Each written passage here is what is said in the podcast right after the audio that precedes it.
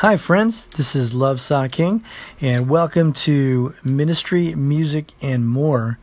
And in this episode, I just wanted to talk about how do you balance ministry, music, and real life. Maybe you're someone that's in ministry on some level, you're a musician, but you got a family, and you have other things you want to do.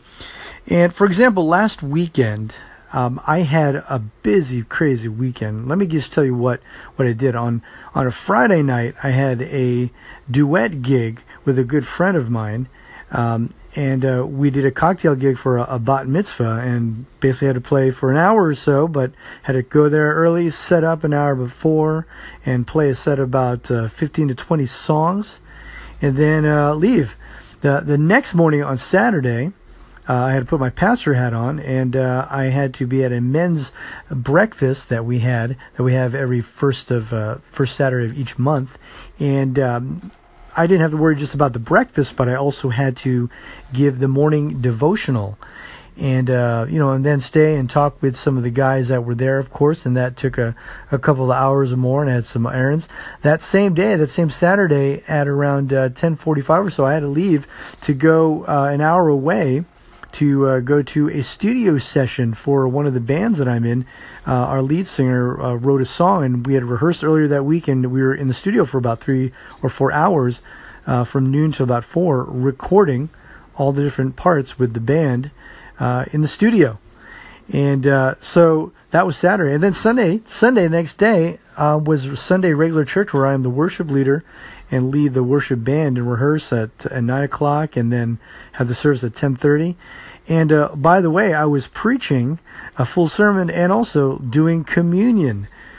So talk about a busy, busy weekend. Plus, in the afternoon on Sunday night, of course, as many people did this past weekend for Super Bowl weekend and Super Bowl Sunday, I was at a Super Bowl party.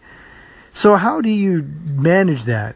How does one take that? Now, obviously, not every weekend for me is like that. But you know what? In my last episode, I talked about trying to keep things simple and trying to be organized. And the one thing I can say, how do I balance all those things out? How did I do it? Well, basically, I tried to keep things simple, but I was really prepared, for the gig that I had on the Friday night with my friend Aaron Elkins, where we played a cocktail hour. I had to prepare during the week. We rehearsed together once, but I looked over the charts, reviewed, and I was ready to go. I had all my gear set up and packed, and knew what I was doing, and was able to do that with minimal stress. For a Saturday morning, I had a men's breakfast with a devotional. Now, I didn't prepare as much for that, but I took, for my preparation, I took things that I've been learning and reading during the week and used that as fuel, and different, even showed a video that I had seen earlier in the week. And I used all those things that I had gleaned from throughout the week of reading and Bible study and preparation, and just put it into a simple 10-15 minute men's devotional.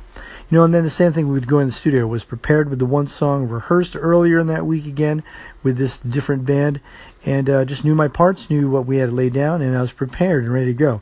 Sunday morning, same thing. Usually for my sermons, I try to finish up my sermon prep, most of it, the majority of it, on Friday afternoon, so that I don't have to worry about it. And then Sunday morning or Saturday night, I'll just review it and put some finishing touches on it and get ready for preach.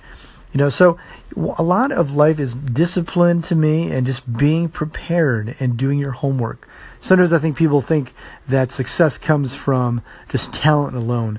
But I always try to tell people, look, a lot of success that I've had, whether it's preparing an album, getting ready for a major event at church, performing out with different groups. Lots of times it's just the success comes from discipline, preparation, and simple hard work. And by the way, in between those times, I try to take times to rest, times to hang out with my wife, times to say hello to my kids and see what's going on in their lives, and pick them up from school and drive them here and there and go to the gym. So you got to take one thing at a time, but for those major things that are happening in your life, you got to be prepared. There's nothing about, there's no magic about being successful in life, but being prepared at what you do. So if you have a job presentation at the end of the week, got to do your work. If you have an interview, you got to be ready. So this is just an idea. Be ready and be prepared, and take care until next time.